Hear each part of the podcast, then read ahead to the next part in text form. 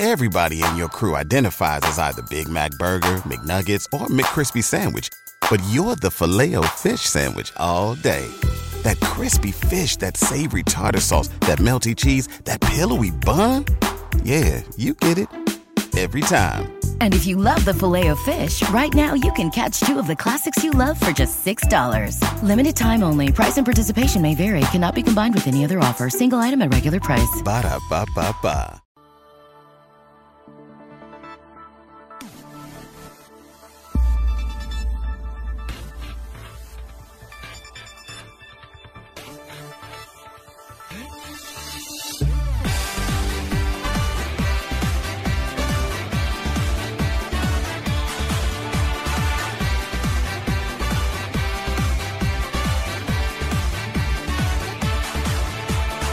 Hello and welcome everyone to episode 77 of the Stardom Cast. I hope everybody's having a fantastic day. I hope you're comfortable.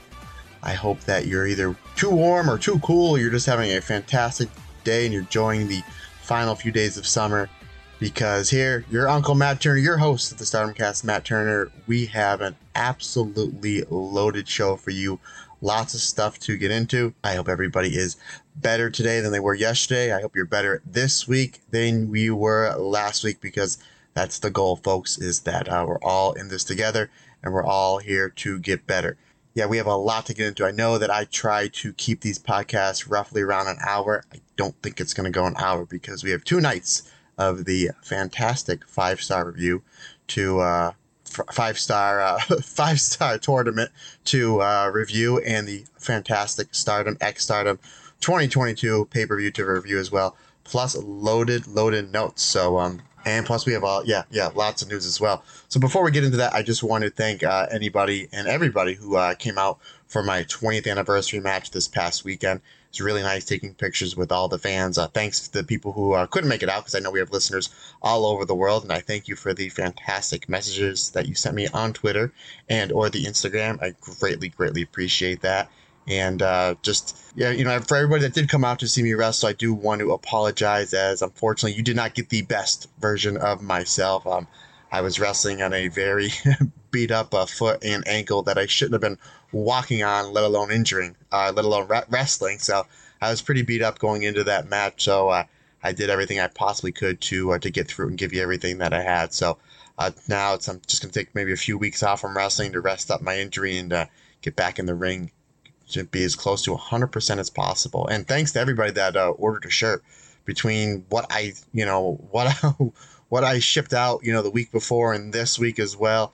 I think I'm only down to like three more shirts left. So if anybody's looking for the uh, 20th anniversary, the Tales of Honor, the homage to the very first appearance of Iron Man, uh, let me know because they are going fast. And if you are a Patreon member, let me know as you will get a discount, as uh, some of the Patreon members will tell you, because I shipped them a whole bunch out to any of the Patreon members. So again, thank you, thank you so much for the support. You know, 20 years of this just it just means so much to me, and uh, I got a lot left in the tank, folks. So, all right, enough about me. Let's talk about the fantastic world of stardom.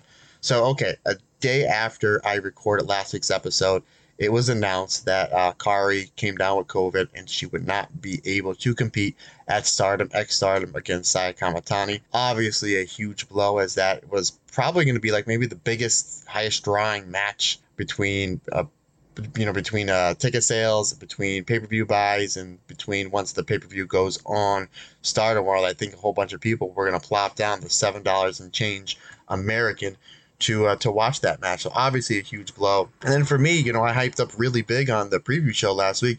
I was really looking forward to the tag match with uh, Maika and Himeka versus Ami Sourei and Mirai. I was I thought that was going to be an absolute show stealer and maybe something that we would see somewhere down the line, maybe in the Goddess of Stardom, Stardom tournament. You know, maybe even a finals preview. I mean, who knows, depending on how the brackets shake out here as we, we're getting into the fall months. So obviously, two matches had to be changed as Himeka took Kairi's spot, and then so Himeka got a white belt title shot. And um, obviously, you know, we'll go through that uh, that whole entire show uh, towards the end because that is the main event portion of the podcast. Also, was announced, I believe, uh, the day after. I believe, yeah, that was might have been that Friday because whatever the day the G1 finals were. So I was watching the G1 finals, and I know this isn't the New Japan podcast, but I got caught up on the majority of the G1. Really, really good, solid tournament. The finals was absolutely fantastic between uh, Kazuchika Okada and Will Ospreay. Probably my favorite match of the year. I think I liked it than both Briscoe's FTR matches, and I think I liked it better than the Sai Kamitani versus Starlight Kid Wonder of Stardom Championship match. I think that's my new match of the year. But anywho, so it was announced that coming to New York City will be New Japan and Stardom for uh, a pay per view. So uh, New York City is only about two hours away from me. So more than likely, it looks like that I will be there. I'm 99% sure that I will be at that show, uh, which for me means that's two New York City trips for me in the month of October. As uh, the first week of October, I will be traveling for my annual New York Comic Con trip with um, my good buddy and my tag partner, uh, Andy Header.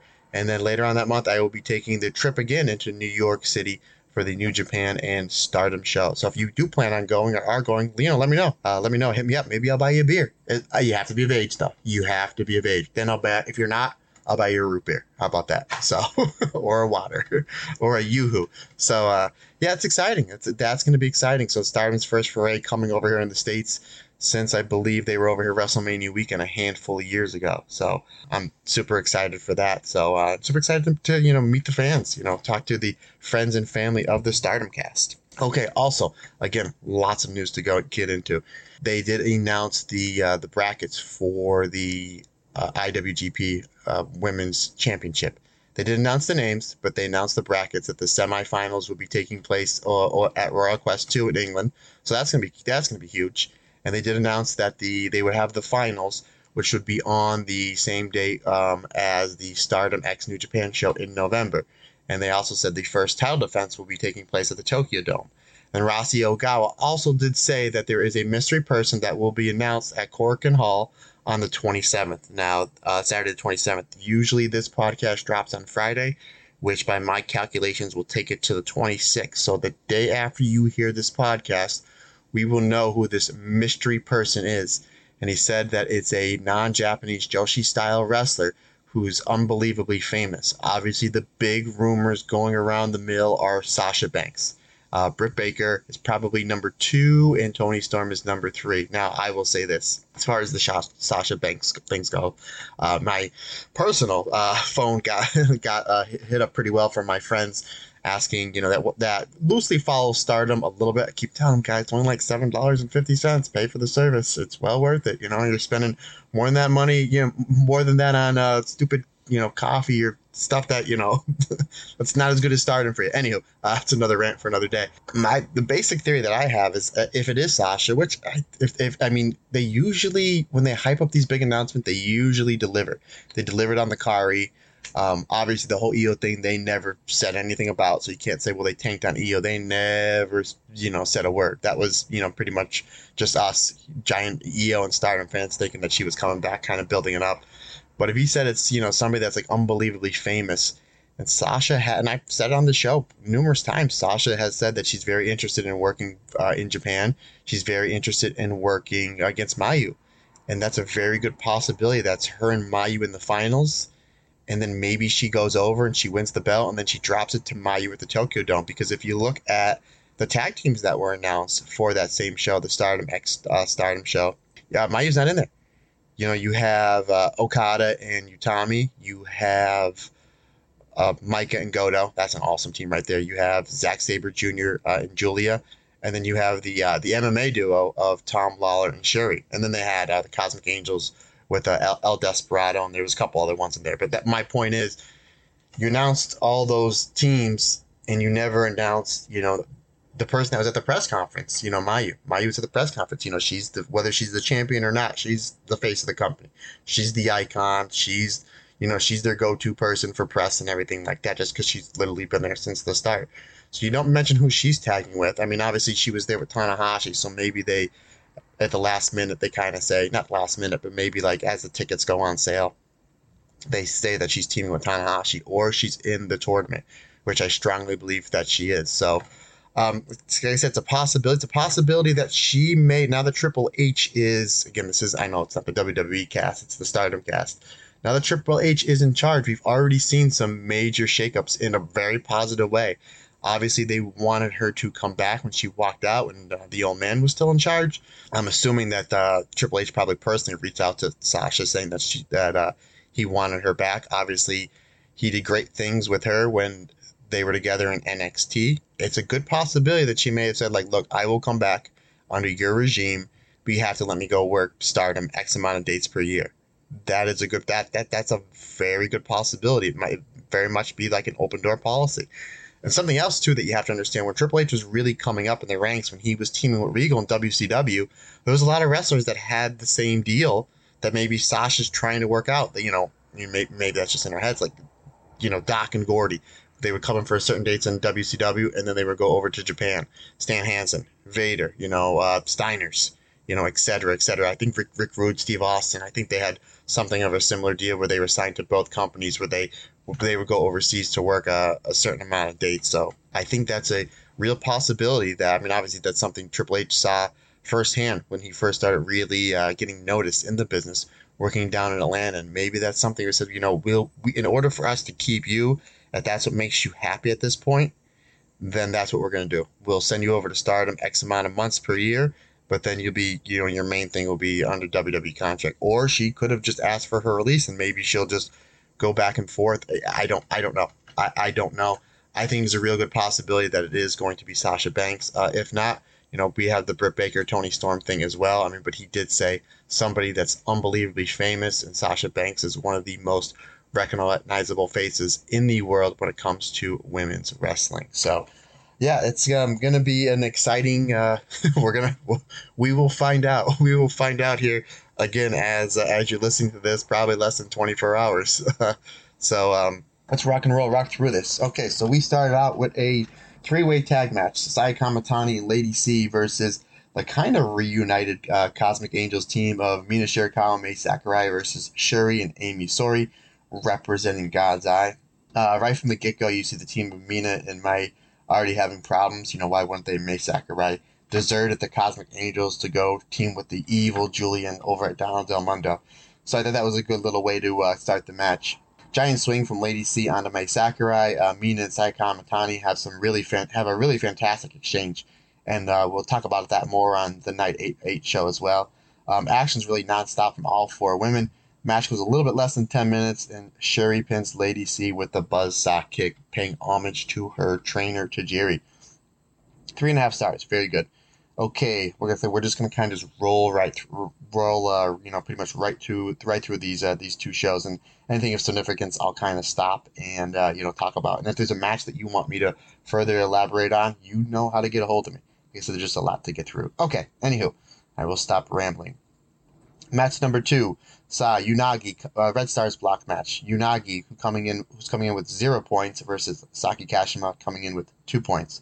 Saki teases uh, uh, Unagi early on with the Artist of Stardom Championship belt, which I thought was uh, that was a cool, cool little cool little thing there because in a week's time they will be uh, the Cosmic Angels will be challenging Oedo Tai for the Artist of Stardom Championship uh, belt. Good way to build some heat ahead of their pay per view match some good striking changes between the two of them. Saki's getting a little bit more violent, I've noticed, with her strikes. She's throwing a lot more kicks, a lot more forearms in the five star, really bringing really bringing in the heat there. Uh, Unagi fires back with the big boot. She hits the shell shock for two, and then she uh, hits the thanks for your service, the TDA for the win, in about six minutes, two seconds, three and a half stars, as she gets her first two points. We jump over to the Blue Stars block as we see Julia, who, who would have ever thought Julia coming in with zero points, taking in Hana, who's coming in with zero points as well. Uh, you can see the improvement in Hana, you know, right out the gate, just how comfortable she seems in the ring against like the top tier here in Stardom. You know, we've seen it in the Mayu match, we've seen it in the Momo match, we've seen it in the uh, the Saya Kamitani match. Um, and, and I think Julia right here is like the perfect opponent for her because Julia, we know, we saw in the Momo, uh, I'm sorry, the Miyu Amasaki match on, on the last New Blood that Julia always gives a little bit extra, you know, to the younger talent. You know that she's not going to drop the fall, but she does a great job making them look as best as they can. So I thought that that was good. I mean, that's huge. That's just a credit to Julia that they can trust her. One, having a great match, whether it's a main event level, whether somebody on the mid card, or with you know somebody that's uh, super super young that's working their way up from the from the bottom up. I mean, she's you can just tell Julie is a great teacher both in and out of the ring, and that's what you want to have. That's that's that's just a great trait to have as a professional wrestler, or just as a human being in general. You know, you what, no matter what your job is, if you can teach somebody uh, to, to make them be better. I mean, that just makes you a, a, good person. So maybe I shouldn't have called Julia the evil Julia a couple of minutes ago. But anywho, um, Hana stops Julia's early onslaught with the judo throw into the knee bar. Julia counters the rocker dropper into the rings of Saturn. Hana fights back with a pair of rocker droppers for two. Hana has added the uh, that wicked uh, pumping knee to, as, to her offense. We've noticed that in this five star. She does that uh, almost like smaller, like V trigger, like that pumping knee. I thought that was really good. And Julia did a really good job uh, selling that and feeding for it. Really good. Hana hits the Hanan special for two. Hana escapes a glorious driver into the leg lace roll up for a near upset. Julia did a great job kicking out a 2.99. I mean, even the crowd really bit on that one. Uh, Julia eventually catches Hana in the octopus stretch, uh, but she has deemed the spider web for the tap out. Match almost goes nine minutes, eight minutes, 58 seconds. I have this at four stars. I think this is like my all time favorite Hana match. I thought this was absolutely fantastic. And again, Hana's improving so, so much. And you're in the ring with a ring general like Julia, who is, you know, pretty much can't miss, you know, this whole entire year, uh, this match wasn't going to miss. But uh, yeah, this is a match that I would, if you haven't checked this one out yet, or if you're looking to for other matches to go back, definitely go back and watch it because these two were on point. And the one thing that I was really impressed with uh, the ring positioning, timing, there's no wasted motion. I mean, they got everything they, they, they could get in in nine minutes. And that puts Julia on the board with her first two points. And speaking of somebody that doesn't have any points, we go back to their Red Stars block. Momo Kohgo has a goose egg going against the 2020 winner Utami Hayashishita, who's coming up with six points. Uh, Utami takes the early advantage um, with her strikes and her her uh, clotheslines and her power, but it's cut off early by the perfect dropkick by Momo Kohgo. Uh, Utami catches Momo 619 attempts and really lays into the young Momo, really, you know, making her earn this first five star, which, if you remember, she wasn't invited to in the first place. This was Tekla's spot, but I think Momo's doing a really good job. Uh, Momo comes back with a double stomp and then a six, successful 619 attempts. Uh, Utami takes the advantage back with a series of clotheslines and hits the reverse torture rack bomb. Five minutes, 34 seconds, three and a half stars. That puts Utami up at eight points, and poor Momo Kohgo is still at zero. We stay at the Red Stars block match, uh, Red Stars, uh, as we say, see Maika, who's another one surprisingly at zero points as we're into night number seven, uh, going against Koguma, who has four points. Right from the get go, they play back the uh, the uh, the little uh, fear that Maika had back in the wintertime, where Maika still fear, fears the bear. I thought that was funny. I, I forgot about that until until it started, and then just clicked in my head like it happened yesterday. I thought that was good. Koguma gets a quick near, uh, quick quick few near falls uh, right after the bell, just because uh, Maika's scared of the bear. I thought that was really good psychology. Maika then chases Koguma through the crowd, and then Maika hits a Buzz, uh, Buzz Sawyer style power slam follows up with a few lariats, and then Maika hits a perfect suplex.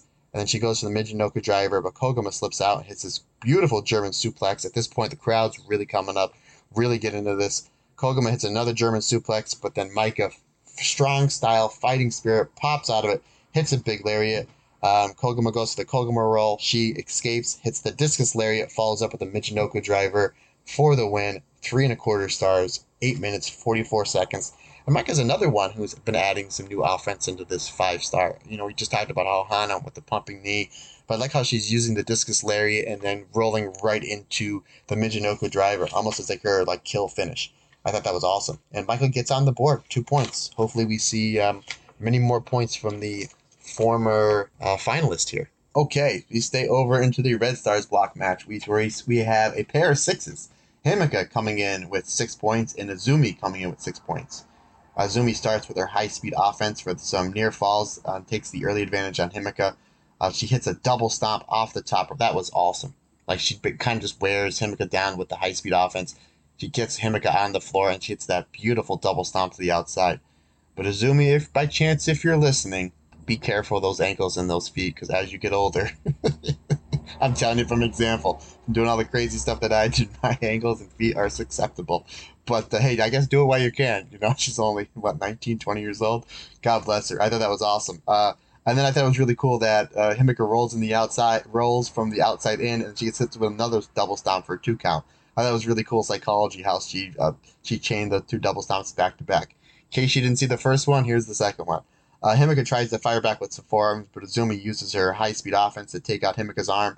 There's that psychology that we've seen Azumi use a lot in their high speed title matches is she'll use the high speed to kind of wear her opponents down, and then when she gets to the second gear, then she goes to the to the arm, uh, to to the arm offense that sets up the Azumi Sushi and the Numero Uno and the uh, the arm bar. Uh, she sets up for the Numero Uno, but she gets caught off with a big Samoan drop. Himik gets a big lariat to create some separation. As you see now, she's on the cell. Very good there. I thought that was excellent there, and it gets the crowd uh, into a uh, builds builds the crowd anticipation to see what's going to come next. I thought that was a really good spot where to put it in that match. Himeka locks in at the high angle Boston Crab. She tries for the JP coaster, but Azumi lands on her feet and hits a big head kick. That was, I mean, Azumi's very short. She's one of the shortest person on the roster, and Himeka's one of the tallest uh, wrestlers on the roster. So I thought that was a really cool visual that she was able to get the JP coaster and then lands head kick perfectly flush right onto Himeka's head. That was very impressive. Azumi tries to hit a Hurricanrana, but she eats a power bomb. Oh, Azumi. Why would you? That's Himeka's one of her go-to. Why would you put yourself in that situation? Then she hits a JP coaster for two. Himeka hits a series of lariats, but Azumi just won't stay down. Get a lot of fighting, fighting spirit in the high-speed champion. Himeka tries for the concussion bomb, but Azumi counters with a Canadian destroyer, and then when she pops up, Azumi hits the Azumi sushi. 8 minutes, 17 seconds. I thought the flow of this match was fantastic. The psychology was good. They sold where they needed to sell certain things at certain points. They slowed it down when they needed to slow it down. And the finish, I mean, Azumi is just as smooth as silk, isn't she? Like that finish was so good. She hits the Canadian Destroyer, and then when she pops up from it, Himeka's arm is right there for the Azumi Sushi. Stacks up the bigger opponent. Eight minutes, 17 seconds, four stars. Azumi is you know, people are talking about like the best wrestlers and who's having the best matches. A lot of people are highlighting Hazuki, and I think you know to me she's still she's still number one, and you know as well as Utami is having a fantastic five star Starlight Kid, Momo Watanabe. But I don't think enough people are talking about Azumi. I think she's having a, a terrific five star, and that puts her up at eight points too, as she's uh, towards the uh, the leader of the block match number seven. And I believe, no, I'm sorry, I thought that was our main event. It was not. Match number seven, we go to the Blue Stars block where we have the Cinderella champion, Mirai, with six points, taking on the leader of the entire uh, five star, uh, Hazuki, with eight points.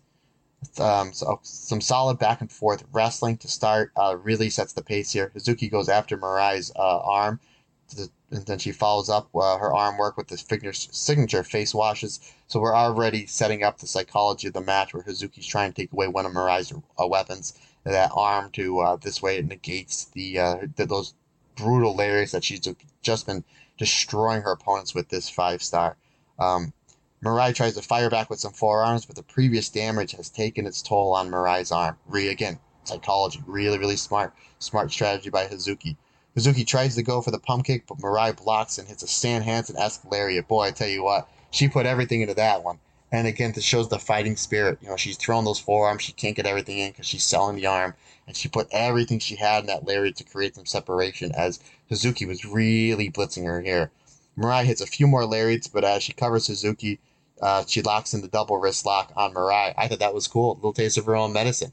Just like, you know, working on the arm, you're using your arm, your her arm to try to put me down. You're basically trying to block away any pain that you have, all the pain that you have, and whatever's left, you're trying to finish me off with. But now I'm going to use your hold on you. I thought that was really, really good, and it got a good pop from the crowd. Um, then she floats floats over in the ring of Saturn.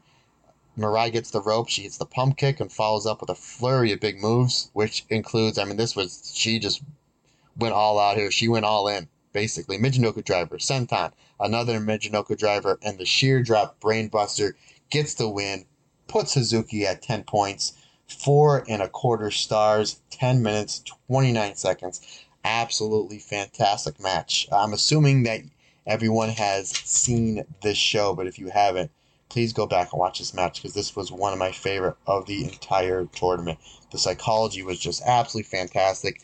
And then once Mirai got a little bit of an advantage, Hazuki goes back to the arm. And then once she sees that little bit of window open, she knows she has to blitz. And she sure does with the uh, the two Michinoku drivers and the sheer drop brainbuster. Nice sense of urgency on uh, on Hazuki. We move on to the main event of this show. We go to the Blue Stars block, which we saw Momo Watanabe coming up with four points, going up against Natsupoi coming up with four points. Uh, right from the get go, um, Poi hits a a few beautiful arm drags that sends Momo Watanabe to the outside. Momo does. I don't think she gets enough credit for how good of a base she is when it comes to like these smaller, faster, like lucha based style wrestlers. Um, because she's right there where she needs to be. Uh, perfect positions for for these arm drags. Really, really good. Port Natsupoi uh, tries to go for a dive, but Momo kicks her kicks her uh, right into the head, and then she follows up with a series of punishing kicks, locks in the crossface chicken wing. Natsupoi comes back with a series of low drop kicks of her own that sends Momo to the outside, and then she finally hits the big dive. Again, psychology, folks. We're building up the dive. Natsupoi tried to go for it about a minute in. Momo wasn't worn down enough. Uh, the crowd was like, "Oh, I really wanted to see it." You take it away, and then about three minutes later, we give it back. So that's just the roller coaster and the art that is professional wrestling, especially when it comes to masters like Natsupoi and Momo Watanabe. Um, and then Poi uh, German suplex Momo into the apron. That was brutal. That was brutal. While they're while she was on the floor, not on the apron, but the two of them are standing on the floor, and she hits the the German suplex onto uh, while you know while the two of them are standing on the floor. I think I'd rather take that while you're both on the apron, just because you ha- kind of have an idea where you're going to land, but like when you're both standing on the floor, you're getting German on the apron, that can do some major damage to your neck or your upper back. So no, thank you, but God bless Momo for taking it. But I, you know, if you've seen Momo Watanabe, you know that she's uh, worse stuff than that. You know, God bless her. Um, Natsupoi throws Momo back in the ring, sensing sense of urgency. She goes for the Pharaoh gift, but crashes and burns. Momo follows up with a meteor high kick combo. Momo tries to use the wrench, but Poi counters with a super kick and German suplex for two. Natsupoi finally hits the Pharaoh gift for two. Uh, when Momo kicks out, Momo comes back with a big head kick and a B driver for two. Momo counters the Pharaoh blink into the bastard driver. That was a really cool visual as Natsupoi, they're kind of at even tier here now. They're kind of hitting their big moves. We're getting towards the end. It's basically who's going to hit the first, the next big move first. Natsupoi goes for the Pharaoh blink, and Momo just powers out, hits that brutal bastard driver. But Natsupoi gets up at two. Uh, Momo quickly follows up with the pun kick with the wrench and the Peach Sunrise for the win. I had this one at four and a quarter stars, 10 minutes and five seconds. I thought this was great. I thought this was great. No, excuse me. You know what? I actually had this at four and a half stars. So I guess I'm assuming I like this match better than the Hazuki match by my rating. See that? I talked myself out of that. How about that? I've seen so much good wrestling this past week and a half that I forget which what I like the best. So uh, another absolutely fantastic match. So and that takes Momo to six points. We move on to the 20th, the night before Stardom X Stardom and this show just loaded up on Stardom World. Perfect timing. I just watched it, so it's a little bit fresh in my mind. So we will go through this fantastic night of wrestling. We go on. We start with the Blue Stars block. We have Hana sitting at zero points. Starlight Kid, who surprisingly I had to double check this that she was only at two points going into this match, considering the fact that she beat Sai Kamitani on her first uh, her first match. So Hana tries to take away Starlight Kid's speed by using the knee bar early on. She uses a beautiful Iron Cross Northern Lights suplex for two. Hana really starts throwing some solid forearms on Starlight Kid. Starlight Kid does a really good job feeding and selling for those forearms. So you see Hana using, uh, she's coming back with um, with some really really good strikes, and then she used a Dominator. You know, shout out to Ron Simmons. How about that? Uh, and then as Starlight Kid comes up, she hits her with a rocker dropper for two. Crowd really behind Hana. Like really, the first few minutes of this match, Hana's almost dominating. So uh, I thought that was really really cool. I mean, Hana's getting a lot of really good stuff in here. I don't expect her to get many points, but she's going to come out of this tournament. You know, I said it a million times, uh, a way better wrestler. She hits the Hana special, which Starlight Kid kicks out for two. Um, Starlight Kid gets the advantage back. She tries to for the Black Tiger driver. Hana escapes and she hits the uh, the roll up with the knee bar for two. Again, just like in the Julia match uh, before uh, the week before. Great job kicking out last second. I love this. I love this finish. Hana sensing urgency, tries the, for the pumping knee, but Starlight Kid counters with the Dragon Screw leg whip, and then she locks in the Black Tiger leg killer, which they sold really well. You know, Hana knows the submission game. She's very versed at judo and jiu-jitsu.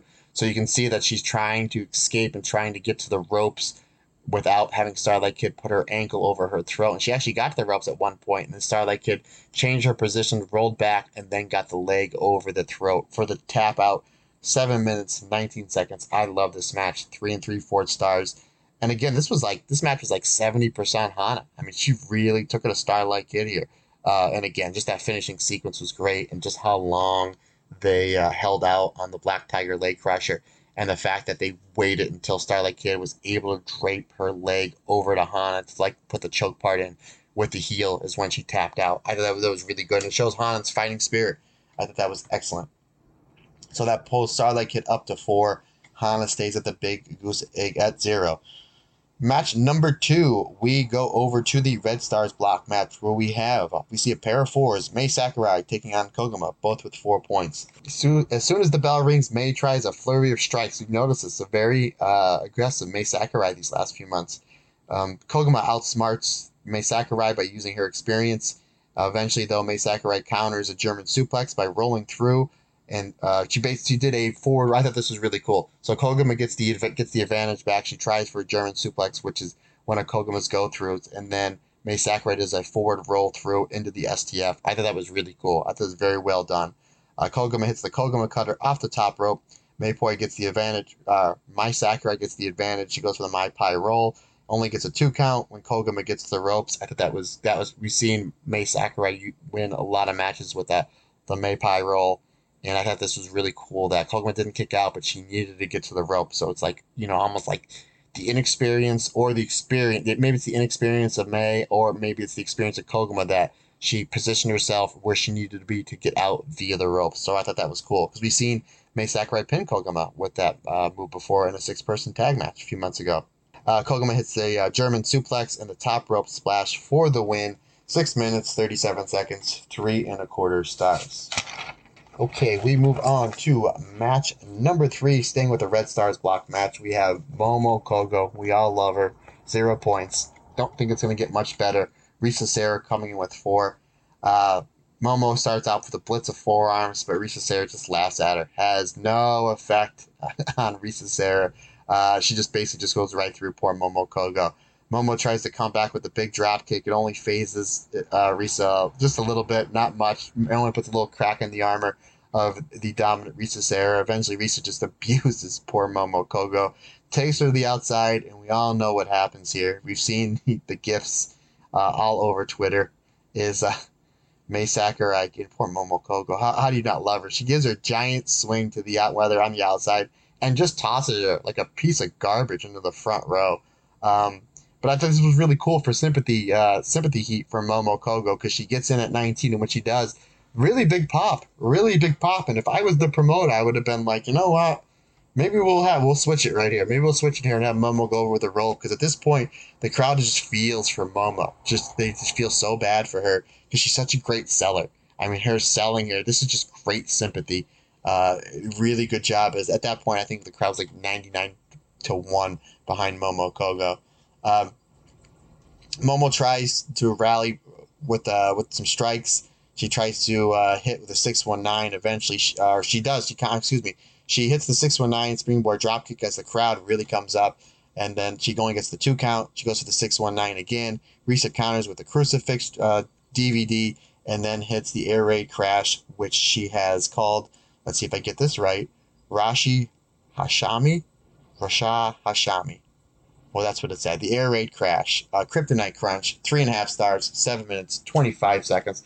Really good selling job for Momo. Did a great job making Risa look good, and that puts Risa up to six points. Match number four, we go over to the Blue Stars block as we saw we see Ami Sourei taking on Momo Watanabe. And we knew what this was going to be, folks. Right from the get go, we have kicks versus chops. Kicks versus chops. Momo gets the early advantage with the kicks that sends uh, Ami to the outside, where Starlight Kid puts the boots to Ami Sourei. What the heck, ref? Call for the bell. It's a disqualification. You can't be doing that. It's illegal. How dare you? Rude. Anywho, Ami Sourei comes back with a uh, power bomb and a high angle Boston Crab to put the pressure on Momo's back. Momo fires back with a series of high head kicks, followed by a tequila sunrise and a meteor for two. Um, Momo tries to follow that up with another big kick, but Ami blocks it, and she gets two big lariats, blue thunder bomb for two. Uh, and then the two of them go back and forth. Early, uh, they go back and forth with strikes. Early on in the match, Momo undid the turnbuckle pad, and Momo whips basically uh, gets accidentally, maybe accidentally, air quotes there, whipped the unprotected buckle and gets planted with uh, like a thunderbolt, which is the name of Ami Sourei's finisher for the one, two, three. That was a big, big bump. Momo took that like a champ, and a really cool finish. Hits the you know eats the blue thunder bomb, gets hit in the unprotected buckle, and then Ami finishes her off. I had this at four stars. Loved this match, and they got this done in just over nine minutes, like a thunderbolt, like Thunderbolt Patterson, or a Thunderbolt from uh, DC Comics. I don't know.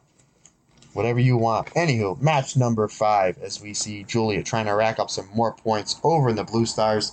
She's coming in with two points. Saya Iida is coming in with a goose egg zero or zero point zero for all my Animal House friends. Uh, Giulia gets the first advantage of the match with using an overhead belly to belly suplex, followed up by the Masahiro Chono Shining Black. She tries for the Stealth Viper, but Saya uh, gets the ropes, and I kind of figured that would play into the psychology of the match, going for the Stealth Viper early on. So I kind of figured that would come back. It sure did. Uh, Saya cuts off Giulia with a top rope power slam. I thought that was awesome. That looked so cool. Uh, she follows up with the machine gun Kenta Kobashi style chops. Um, and then uh, Saya hits a spinning muscle buster for two. Uh, Saya goes for the Eater Rock, but Giulia blocks it, and she hits a top rope uh, butterfly super superplex. Uh, and then she follows up with a giant knee strike, and then she hits the uh, she, she hits the backdrop driver, and then she locks in the stealth viper. Three and three fourths stars. This one got done seven minutes fifty eight seconds. I really liked how she teased the stealth viper about three minutes in, and then Saya gets the advantage and just runs rough shot on Giulia, and then Giulia basically has to hit a flurry. I mean, after the top rope butterfly suplex, she hits the you know the, she's got to follow up with the giant knee strike. Saya Iida sells back to her feet, dazed, and then the backdrop driver, and then goes back to the stealth viper for the tap. Really good psychology, really good way, uh, you know, storytelling. You know, Giulia gets the first quarter of the match. Saya gets like the next 30, 40%, and then Giulia just has to hit the flurry and goes back to the finisher for the win. Excellent, excellent storytelling. And that puts Giulia up at four points. We go to match number six, which is a non tournament match. This is like an all star tag match. This. So you have the uh, Cosmic Angels team of really two tag teams uh, Tam Natsupoi and uh, Mina Unagi Pink Kabuki, you know, Cosmic Angels, taking on the Queen's Quest team of Utami, Azumi, Lady C, and your Wonder Stardom champion, Saya Kamitani. Azumi and Natsupoi start, which as soon as they get in the ring and they start, you know, they start circling up, crowd's already into it because you know we're going to see some high speed, smooth as silk between these, these two. These two have fantastic chemistry together. I would not, it would not hurt me one bit to see these two, you know, hook it up again in a, another singles match somewhere down the road. Uh, they are in opposite yeah, they were in opposite blocks of the five star. Had to think about that. Um, so Zumi gets the better of the high speed action. Why wouldn't she? She is the high speed champion and the high speed bomb girl. And that has Tam come in, calling the plays, gets stopped by a quadruple team moveset from Cosmic Angels. I talk about it all the time when it comes to the triple and quadruple team uh, teamwork. Nobody does it better than the Cosmic Angels, especially with Tam calling off the play. Then that gets broken up by the former tag champs at the uh, team of uh, Utami and Sai. Aphrodite, they come in and they get the advantage back for uh, Queen's Quest. I thought that was really cool. It's like, okay, you're going to you do a four on one. Here's what we're going to do. We're going to come in with uh, our two big guns to take the advantage back. And they get cut off by Mina Unagi, Pink Kabuki. They come in to, to uh, they put a hurting on uh, Utami. I thought that was really good. Really good use of the tag teams uh, in this match, how they kind of broke it apart. I thought that was that was that was excellent. A really good job to highlight Mina and Unagi because obviously the focus as a team and Cosmic Angels kind of has been taken off them and put on Tam and Natsupoi for obvious reasons, which we'll we'll talk about in the uh, Stardom X Stardom show. So this this was a good little shine, you know, for them in the match. Really good stuff. Again, I talked about it earlier in the uh, the first show. Really good stuff with Saya Kamitani and Mina Shirakawa. So that's probably that's obviously something that they're setting up for their Blue Stars block match. And maybe Mina beats Saya, or they go to a draw and then Mina gets a title shot somewhere down the down the line before the end of the year. It wouldn't surprise me at all, and obviously I would not be upset with it at all because I'm just a huge fan of the improvement and of Mina Shirakawa, and obviously I think we a good majority of us agree that Saya Kamitani is one of the front runners for wrestler of the year.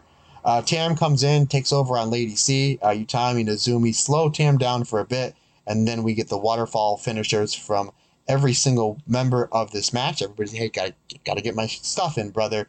eventually leads to a violent shooting from Tam onto Lady C, followed by the Tiger suplex for the Cosmic Angels win.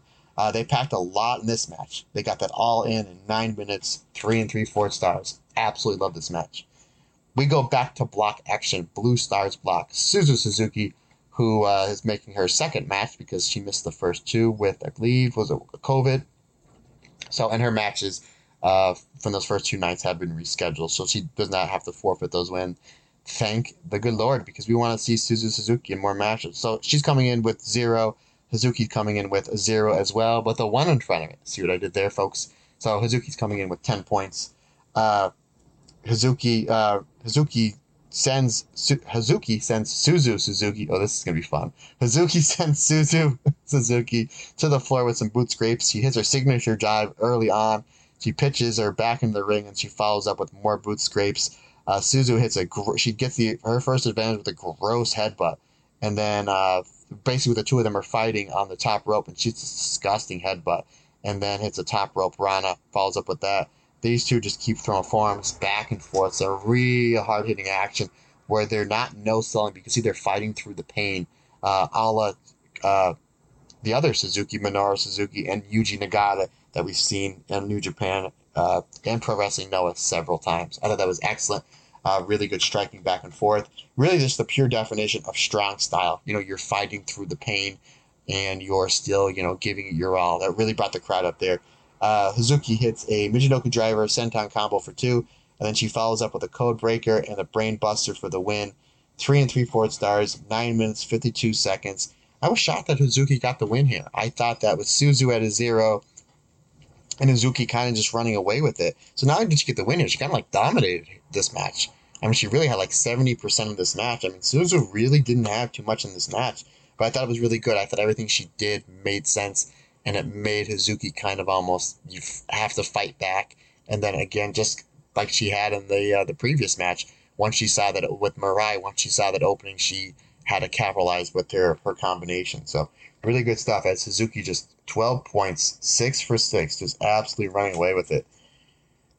We move on to the co-main event, the Red Stars block match, which we saw we see the well, two champions. We have one third of the Artists of Stardom champions, Saki Kashima coming in with two points, going up against the World of Stardom champion, Syuri coming in with six points.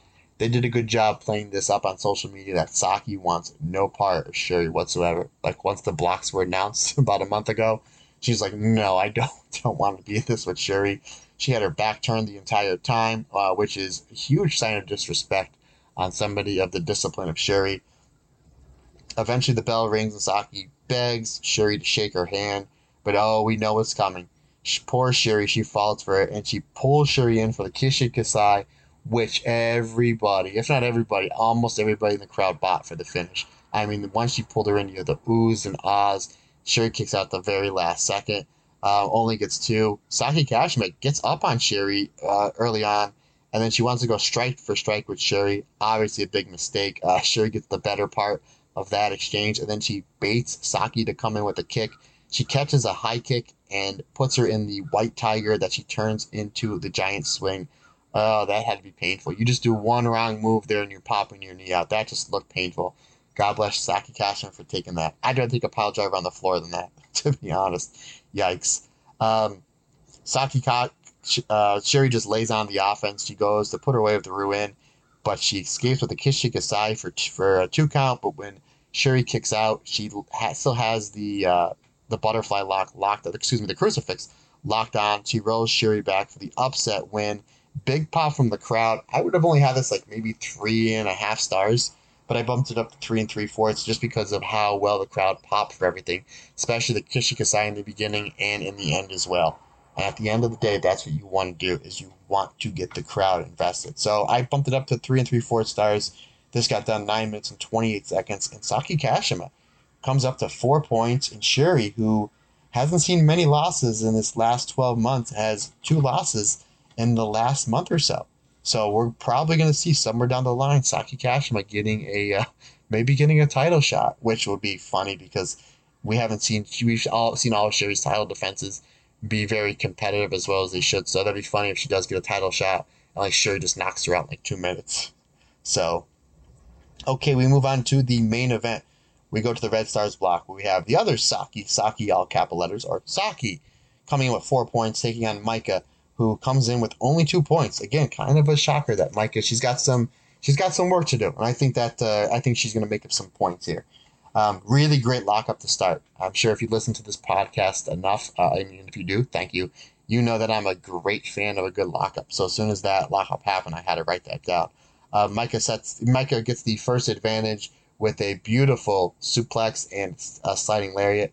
But Saki blocks a lariat attempt and does an ankle pick, and she uh, rolls into the pendulum swing submission. That was really impressive. You know, Maika, one of the uh, the bigger, stronger wrestlers uh, in Stardom. And I thought that was really impressive. One, how she did the ankle pick and how she just flawlessly rolled into that pendulum swing. I thought it was really cool. Uh, Saki hits a superplex on Maika. I was like, how dare you? That's Maika's move. Then she goes to the top rope to follow up, but she gets cut off, and then Maika says, "Oh no, you don't, girl. That's my move."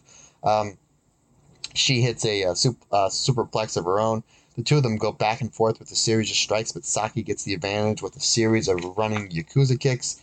Uh, crowd at this point really, really getting into this, getting really behind both competitors. Saki hits a Michinoku driver for two, but Maika uh, winds up clotheslining, uh, clotheslining, or clotheslining her almost off the top rope and then hits another superplex and then follows up with the uh, with I'm trying I, I can't pronounce the name of this move and I had to ask our good friend Mr. Rob Goodwin the name of the move and he said it to me twice and uh, I still can't I still can't pronounce it. I tried several times, but he basically told me that it translates to hold on one second here folks. I have it here somewhere I have it in here somewhere. I should have wrote it down. Flame drop. The uh, Naka Oshiti. I'm just gonna call it the flame drop, folks. so shout out Rob. Thank you very much for uh, for that. And uh, I actually have another quote from him later on in the show. So she hits the flame drop, the uh, basically the power, the spinning power slam, and then into the Michinoku driver for the win. 12 minutes 35 seconds. I thought this match was excellent. Uh, three and three fourths stars. Really good, you know, last few matches. I thought this was a solid show that was really anchored by, uh, you know, nothing was over the top. I don't think anything broke four stars on this night, but I think everything was in, in the upper three level. So excellent, excellent show. And that takes Maika to four points.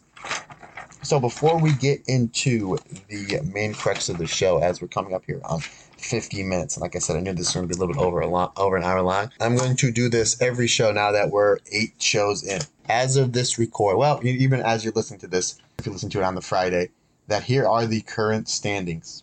The Red Stars. We have a tie for first place between the two Queen's Quest members, Utami at 8, Azumi at 8.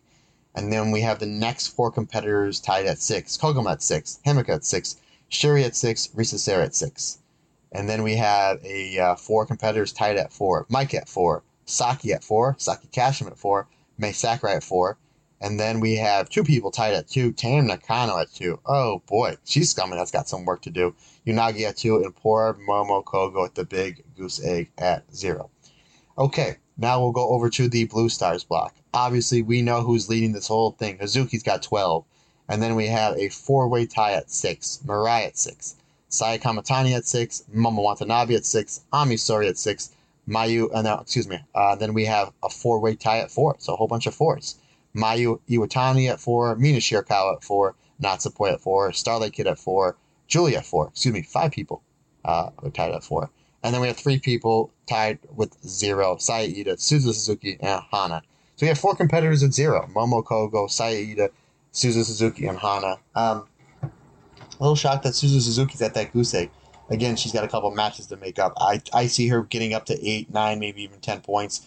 Uh, I think Saeed, I can see her maybe with two, but I don't see really too much from Hana and Momo Kohgo as far as points goes. But obviously, coming out of this as a better wrestler, they definitely are, as we've seen just the improvement in their matches. So, okay, folks, that will do it for that portion of the podcast as we move into the main event. As like I said, I knew this was going to be a longer show. So we move on to Stardom X Stardom 2022. Um, and thanks to my man Darren Chatton, who basically told me that there was over 1,300 fans in attendance for this show. Uh, obviously, another fantastic number. I always say that anytime they do more than a thousand people on a pay per view, that seems to be the uh, the area that they're aiming for. So excellent job there. Uh, great paid attendance. Uh, from what I understand, this did really well on the pay per view buys as well. Considering the fact that it was hindered by Kairi, who's obviously just a huge, huge global star for them, not being on the pay per view. But uh, boy, I tell you what, they uh, they took advantage of the situation. Well, not advantage. They basically uh, did the best they could with uh, with the hand that they were dealt. Is what I wanted to say. You had uh, Taichi and El Desperado on commentary, so I thought that was cool. You know, we're really pushing the New Japan, uh, you know, Stardom uh, team up here. So let's get right into it, shall we? We go on to match number one for the Future of Stardom Championship. Hana defending against Miyu Amasaki. Nice exchange of leg locks between champion and challenger. Miyu hits a pair of tornado DDTs. Well, the first one she kind of messed up a little bit, but she did a nice job recovering. Um, Hana hits the pumping knee and then the rocker dropper uh, for a two count, and then uh, she goes to the pumping knee again. That gets countered into the, the knee bar. Miyu counters a knee bar attempt uh, for the knee fall. Hana hits the pumping knee, finally building up that move, and the rocker dropper, a Hana special for the win. Hana looks really comfortable out here, where Miyu, she just seemed like she was a little bit off. I don't know if she was a bit nervous or it's maybe that Hana is coming off these matches with Giulia and Mayu and Starlight Kid, where I think maybe she might have been working maybe a little bit too faster for Miyu. I'm not sure, but something about this match just just it seemed just a little bit off. Obviously, Miyu's going to be fine. She's she, she's fantastic. It just yeah, for um, how well Hanon's uh, matches are between the five star and her last two uh, future Stardom title defenses. This one is going to be one that I don't think it's, I'm going to remember somewhere down the line. But like I said, Miyu, it's just going to be fine. Just put a little more work in. Um, but I see this match happening a whole bunch of times somewhere down the future. Uh, I see these the two of these, you know, feuding, having a lot of matches down the future. As the, both these two are, I think Hana just turned 18, and Miyu is like 2021. So obviously the future is bright for the uh, the future of Stardom. Literally. Okay, Match number two, Maika versus Hina. Now, this is a match that was obviously added last minute because of uh, Kairi uh, getting COVID, and then Maika and Himeka. Obviously, that tag match with Ami and Mariah had to be changed. But I thought Hina did a phenomenal job taking advantage of the spotlight here. That was a really good grappling to start off the two.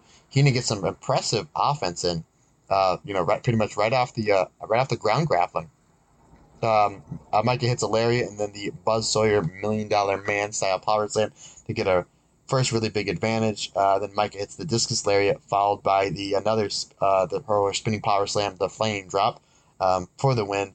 Three and a quarter stars. They didn't spend too much time out there. They didn't need to. I thought Hina did a really good job taking advantage of the spotlight, considering the fact that um, she was not supposed to be in this match. So, really good job. They didn't they didn't let it go too long match number three. We have a three-way tag match again. Another match that would had to be shaken up a little bit by the uh, the co-main event being changed. We have the team of Oh My Giulia, Mai Sakurai and Giulia versus Rina and Ruaka versus Mirai and Ami. Sorry, uh, non-stop action from all six ladies. I mean, as soon as the bell rang, I don't think anybody took a breath. Jeez. Um, this, yeah, this is really good. Uh, Hina breaks up a pinfall with the double knees. Giulia breaks up a pinfall with their Joshi dropkick senton combination. I thought that was really good. Some really good chemistry with Rina and Mirai. I was really, I was like, you know, if you're gonna tell me like what uh, what's gonna be the MVP pair of this match, I thought it would have been you know Mirai and Giulia, or Ami and Giulia. But uh, I thought like the the really good stuff in this match uh, was Rina and Mirai. Basically comes down to the two of them, and uh, Mirai taps out Rina with a double wrist lock three and a half stars. This just seemed like it was uh, to spotlight Mirai and Ami Sourei, as um, they pretty much just kind of just rolled through this match. Uh, obviously, they protected Giulia. Not that she needs any protecting because she's awesome, but obviously we know why they had they built Mirai and Ami Sourei to kind of just kind of just run through this match, as we'll we'll see later.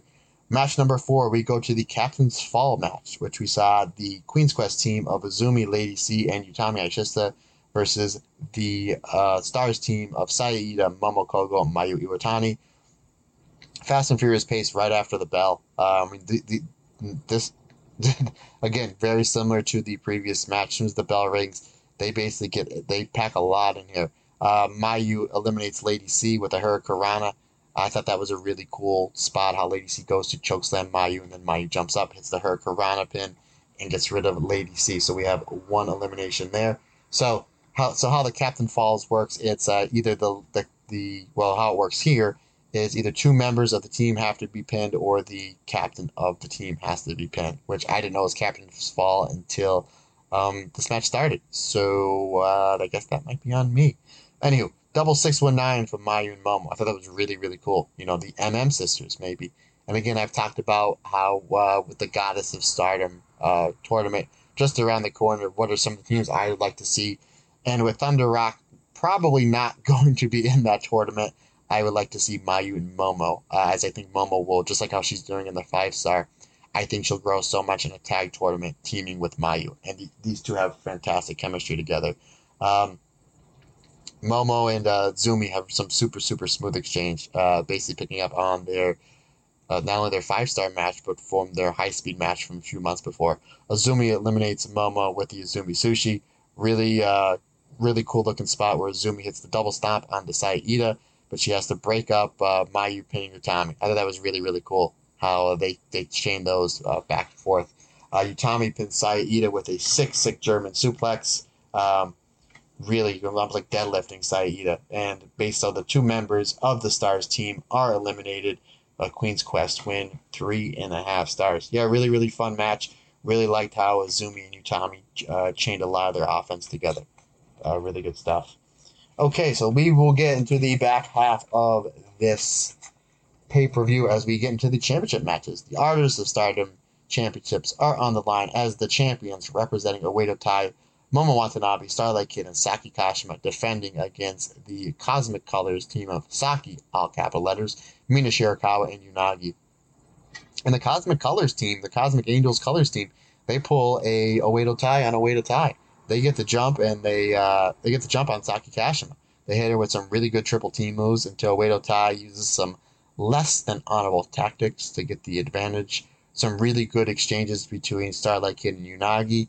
Then it gets tagged out into Momo versus Mina, basically picking up where they left off from their five star match on night two, which I absolutely loved. Um, really good strikes just being thrown back and forth between the two. Um, Mina escapes the B driver, bastard driver combination, and then Momo goes for the punk kick uh, with the wrench, but Mina blocks and counters with the glamorous co- uh, collection Mina for near fall. Basically, so very similar to what she did on her five star match, kind of playing, you know, throwing it back there from not that long ago, you know, just a few weeks ago. And the crowd really bid on that. They really bid on that. So they did a good job playing that up. Um, and based on the fact that Momo didn't kick out, Starlight Kid had to break it up.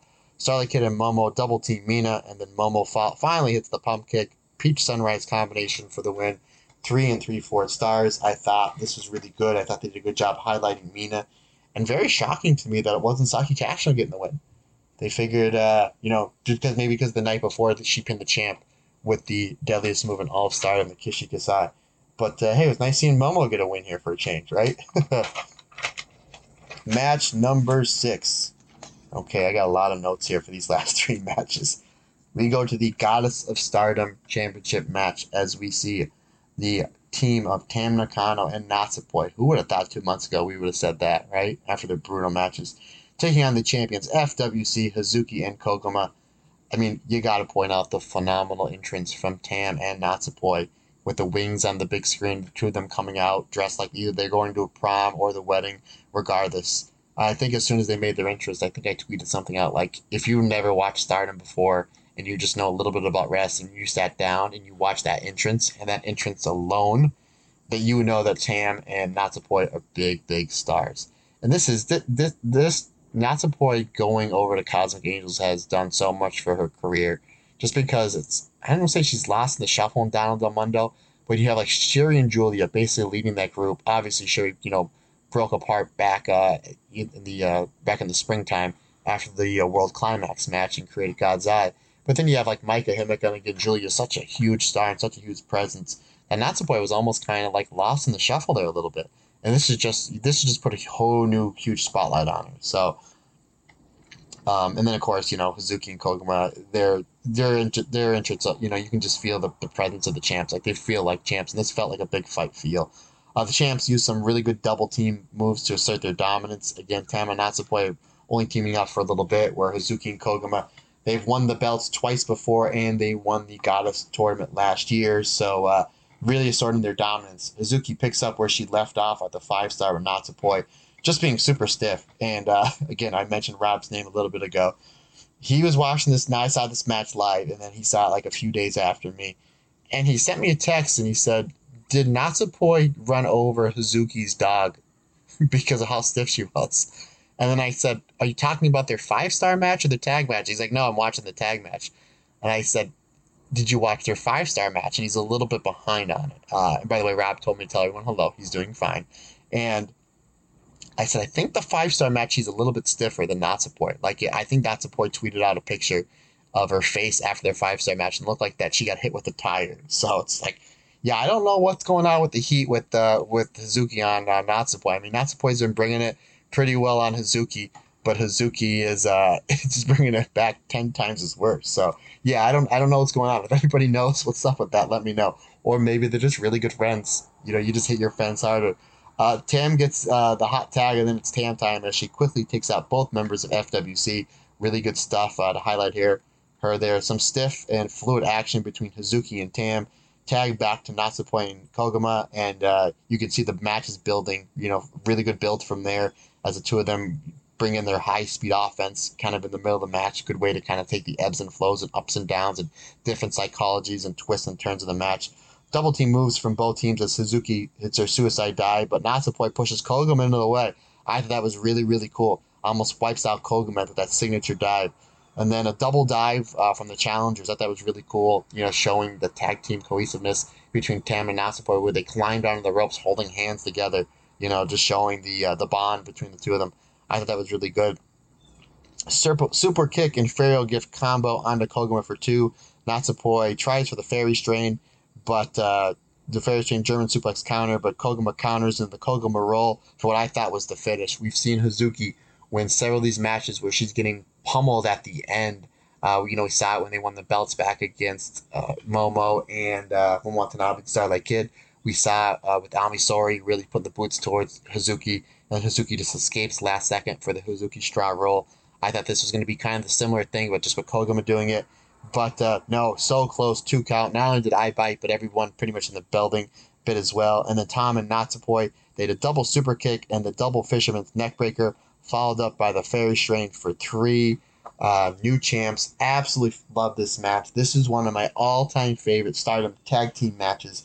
I just at four and three fourth stars. Obviously, my favorite Stardom tag team match, uh, one of my favorite tag matches of all time, is Thunder Rock versus Meiko Satomura and Kari, uh, Kairi Hojo. Known back then as Kairi Hojo. Uh, I just didn't get to that level, but it was close. It was close. I know some people saying, well, it took a little dive and Hazuki missed the springboard drop kick uh, to break up the double team that was happening on Makoto, but that didn't take me out of it at all. That didn't take me out of it at all. Things happen. Um, you know, for all the crazy stuff that they did, the fact that that's all that's all it was and nobody got seriously hurt, it didn't take me out of it at all. Four and three fourth stars match. Again, this is probably my probably my third favorite tag match I've seen all year. Uh, probably behind the two FTR Briscoe brothers matches. Uh, that's how much I enjoyed it. Thoroughly, thoroughly loved this. I'm to go back and visit this match again sometime soon. Match number seven Wonder or Stardom Champion. Saya Kamitani defending against Himeka. Himeka gets the call just on like two or three days' notice. And, uh, you know, a lot, so many people were disappointed that Kari, you know, Kari got, she was sick, you know, tested positive for COVID can't help that. It happens. But boy, the match, there's you know, quote unquote replacement match they gave us. Boy, this was something. And I, I, I, I'm a big fan of old school taking notes, and I try not to have one match go over a page, just because I think it might be too worthy or too noty. This, this one is a page and a half, folks. So, so bear with me here. Bear with me. Hold on. Let me take a little sip here.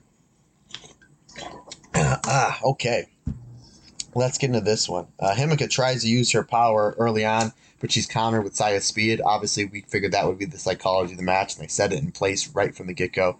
Um, these two have a stalemate of throwing forearms back and forth. Saya Kamitani, obviously known for her, uh, her high impact offense and her high flying moves, but she's doing a really good job, you know, throwing the kicks and the forearms as well. Big fan of her, her forearms getting better each and every time. Especially, it means so much against somebody, you know, as strong as Himeka on the two of the ring. Basically, uh, Tesla wills as he was going to break first. Uh, Himeka hits a big back suplex and locks in the half crab, focusing on Saya's back. Himeka uses the Argentina back backbreaker and pulls it into a lariat combination for two. Then she hits a sliding lariat and then picks her up for the JP coaster for two again. Himeka tries the Queen's Landing. Um, I noticed that. I was like, oh, she's going for the, the Queen's Landing. The Ocean City Cyclone Suplex. You know, shout out to either Manami Toyota or Bea Priestley, depending on what era of wrestling that you watch. Um, but Saya slips out and hits a spin kick. She goes for the goes for the 450, but Himeka moves. Um, Saya rolls through though, and then uh, hits a few kicks, and then Saya finally hits the Star Crusher for two count. Did a good job building that up too. She went for a couple times early on. I didn't note that here, but I remember she was going for it early on. She couldn't hit it, and then uh, she she got here. She missed the 450, you know, one of her finishes, and then comes back hits the other hits the other one. I thought that was I thought that was good. Um, she goes up for the 450 splash, fire, the 450 or the Fireburn splash, and when at this point when she hit that, I'm like, okay, that's the finish. I'm like, yeah, this is a pretty good match. It's like a four star, four and a quarter, four and a quarter star match. You know, I thought, thought it was excellent, and I thought that was the finish because we've seen Saya. You know, she finished uh, Himeka's tag partner off Maika with the Star Crusher. Himeka kicked out at two, and then she hit the 450 and the Phoenix Splash. But we've seen that Saya's been using the 450 a lot often as a finisher. So I thought that was the finish. So, God, this is a good build. You know, they got over Saya striking.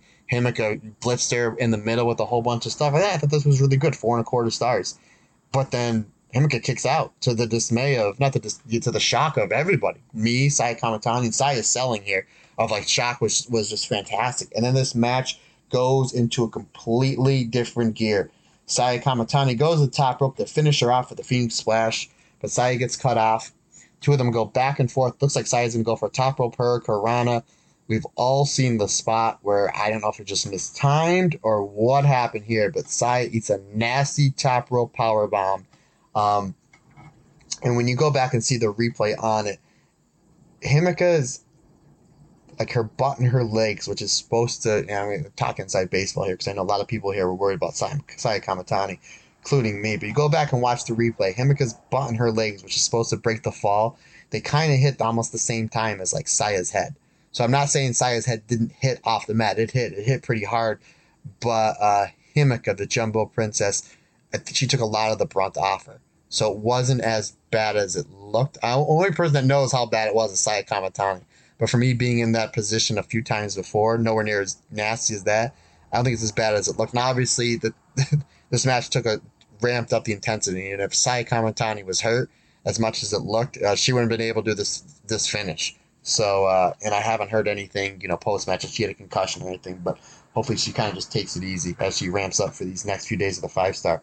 Uh, once they ref says that Saya can go, Jumbo comes up with a Jumbo Tsuruta style knee and a concussion bomb for two. I thought that was the finish. I was like, they're changing the belt. She just ate a top rope power bomb, the big knee, and then concussion bomb that beat Utami at night one of the five star. I thought that was it. Saya just refuses to stay down as this crowd is going as Pat Patterson would say, banana. Um, really feels like we're getting a new champion. You can just feel like the, the just the air in the building just changing, the momentum in the building changing. Series of lariats sends the champ to the outside. Saya Kamitani desperately goes for a springboard uh, splash, but she gets swatted out of the air with another clothesline from Himeka. Himeka hits the uh, she hits the Rainmaker as well for two. She hits another concussion bomb kicks out of two. She goes for the Queen's landing. I mean, she's just straining things one after another after that brutal top rope power bomb. And then Saya Kamitani counters with the poisoned Rana, and the way she landed was absolutely perfect because she just put all of her body weight onto Himeka for the three count.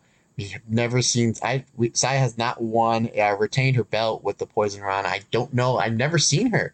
She's only been wrestling three years, and I've seen a majority of her matches. I don't know if she's ever won a match with that. But the psychology of it made sense. You're dumping somebody, a bigger opponent, on their head and then swinging her legs and her body weight over her head, and then you're putting your body on top of that, and you just need a three count to win just to kind of survive. And that psychology of it made sense. Like, why would Saya's done? I mean, she, we have no idea why, how she kicked out of the Rainmaker, the two concussion bombs, you know, all that, all those lariats towards the end. So it's like, yeah, it's, it'd be pointless for her to go for the 450 or the Phoenix Splash at that point. It's like, I just have to hit something, get a quick cover. Um, again, I, I say it all the time. It's the truth. It's not who goes over, who who gets over. And I don't think anybody thought that Himeka was winning the belt But after the two concussion bombs, I was like, they're switching the belt. They're going to shock everybody. They're going to keep Saya's reign right at where Kairi's reign is. And this is how it's going to end. And it didn't. It really took me. And Saya did a great job the two times that after the power bomb where she got pinned, where her eyes were closed, she was not looking at the ref at all. And I was so bought in, so bought in with the drama. I mean, Saya's had some really fantastic matches this year. I don't think when you're building towards a finish, she's had a better string where they thought were they we thought we were gonna get a new champion. Especially in a match going in, nobody thought we were gonna get a new champion. This is five stars for me. This not only is this five stars, this is this is the best match I've ever seen Himeka in. Uh, and this I would really have to shuffle on where I put this as far as Saya's reigns. Again, it's another five five star match, in my opinion, for Saya Kamitani, who uh, again I talked about the G1 at the beginning of this podcast, how I literally had you know, one and two for my rest of the year were flipped between Sai and Syuri, and then Will Ospreay was number three.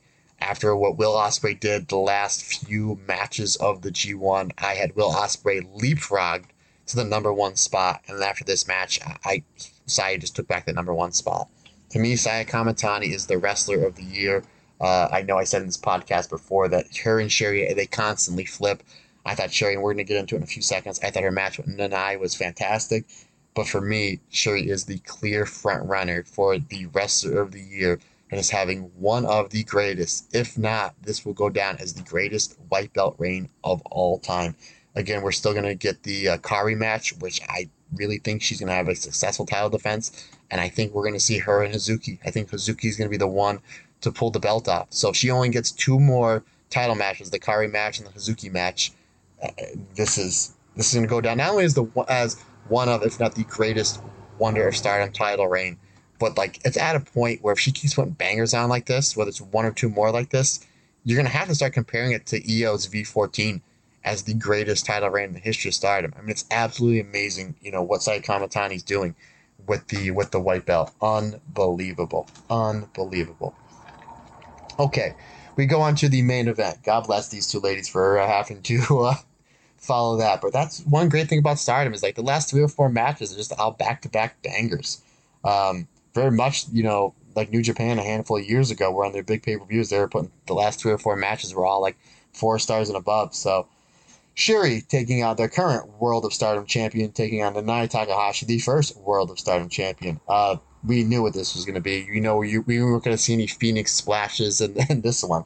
Uh, these two waste no time getting into their stiff strikes and stiff kicks and stiff slaps. Uh, Nanae hits a German suplex early on to try to take the advantage, but Syuri comes back using her ground and pound submission style offense that nobody in wrestling does better than her. And maybe Kyle O'Reilly's up there as well. But anyway, um, eventually Nanae has to go to the floor to rethink her strategy. The challenger comes in at Syuri full steam ahead with some brutal headbutts and suplexes.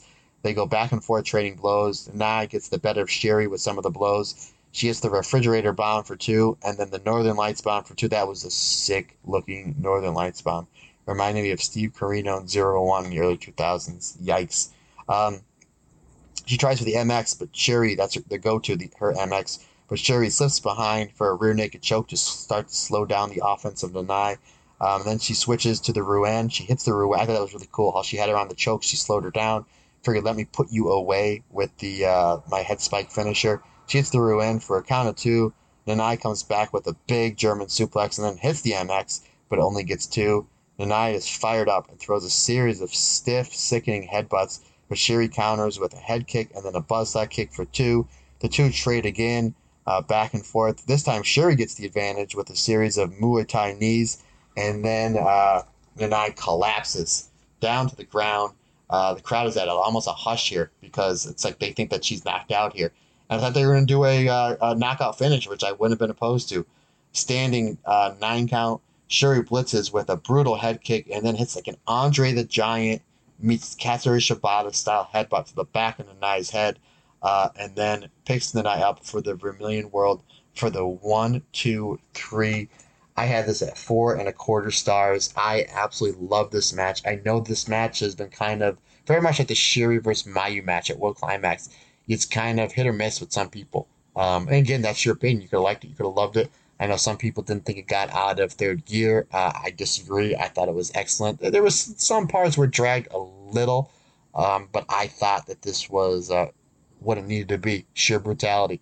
Sheer brutality, especially coming off that fantastic World of Stardom, um, excuse me, Wonder of Stardom championship match, but absolute sheer brutality.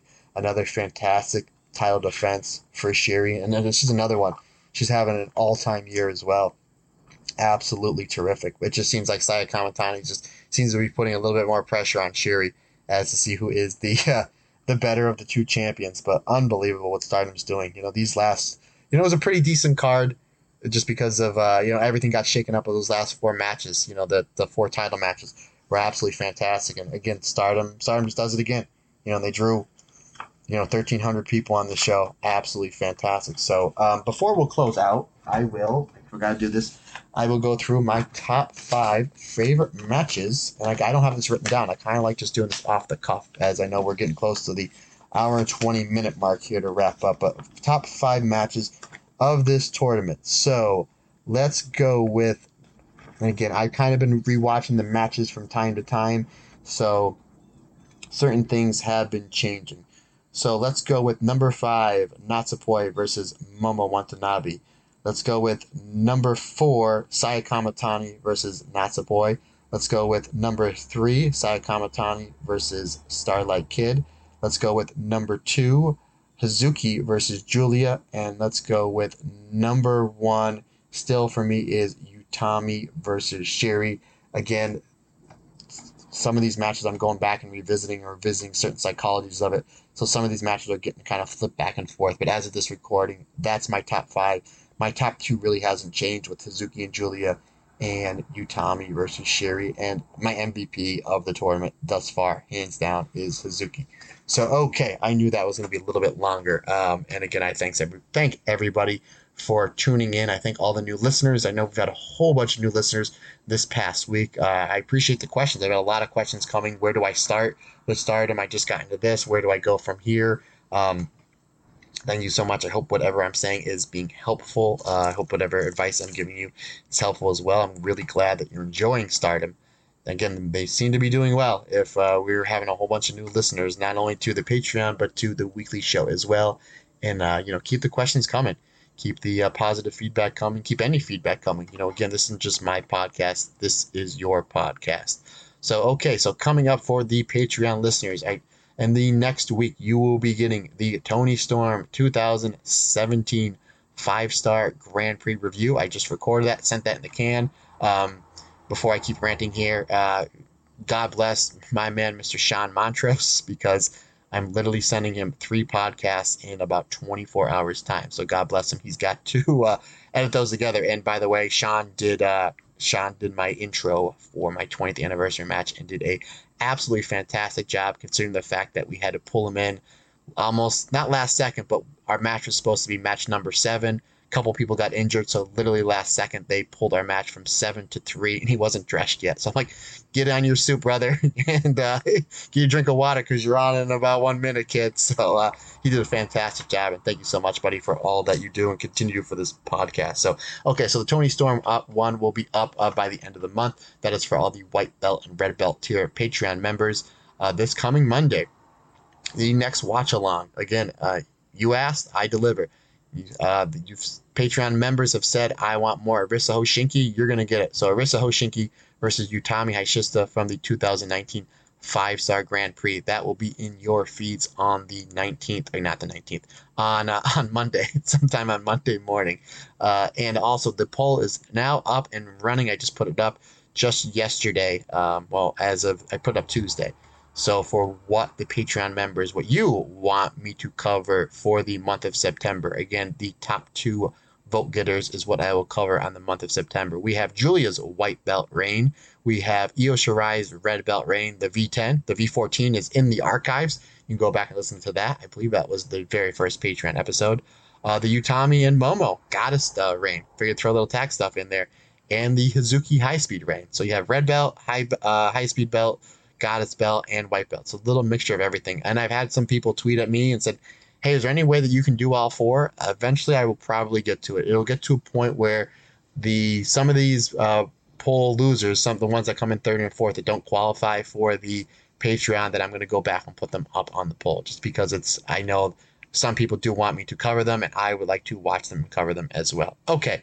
So with that being said, uh, any questions, comments, anything that I can do to uh, help just help your day get a little bit brighter, uh, that's what I'm here for, guys. Please hit me up on Instagram and or the Twitter, Matt Turner OF, or you can hit up the Stardom Cast on Twitter as I do check that from time to time. So uh, that's going to be it for this week as I'm going to sign off. Thanks everybody for listening to this almost 90 minute episode.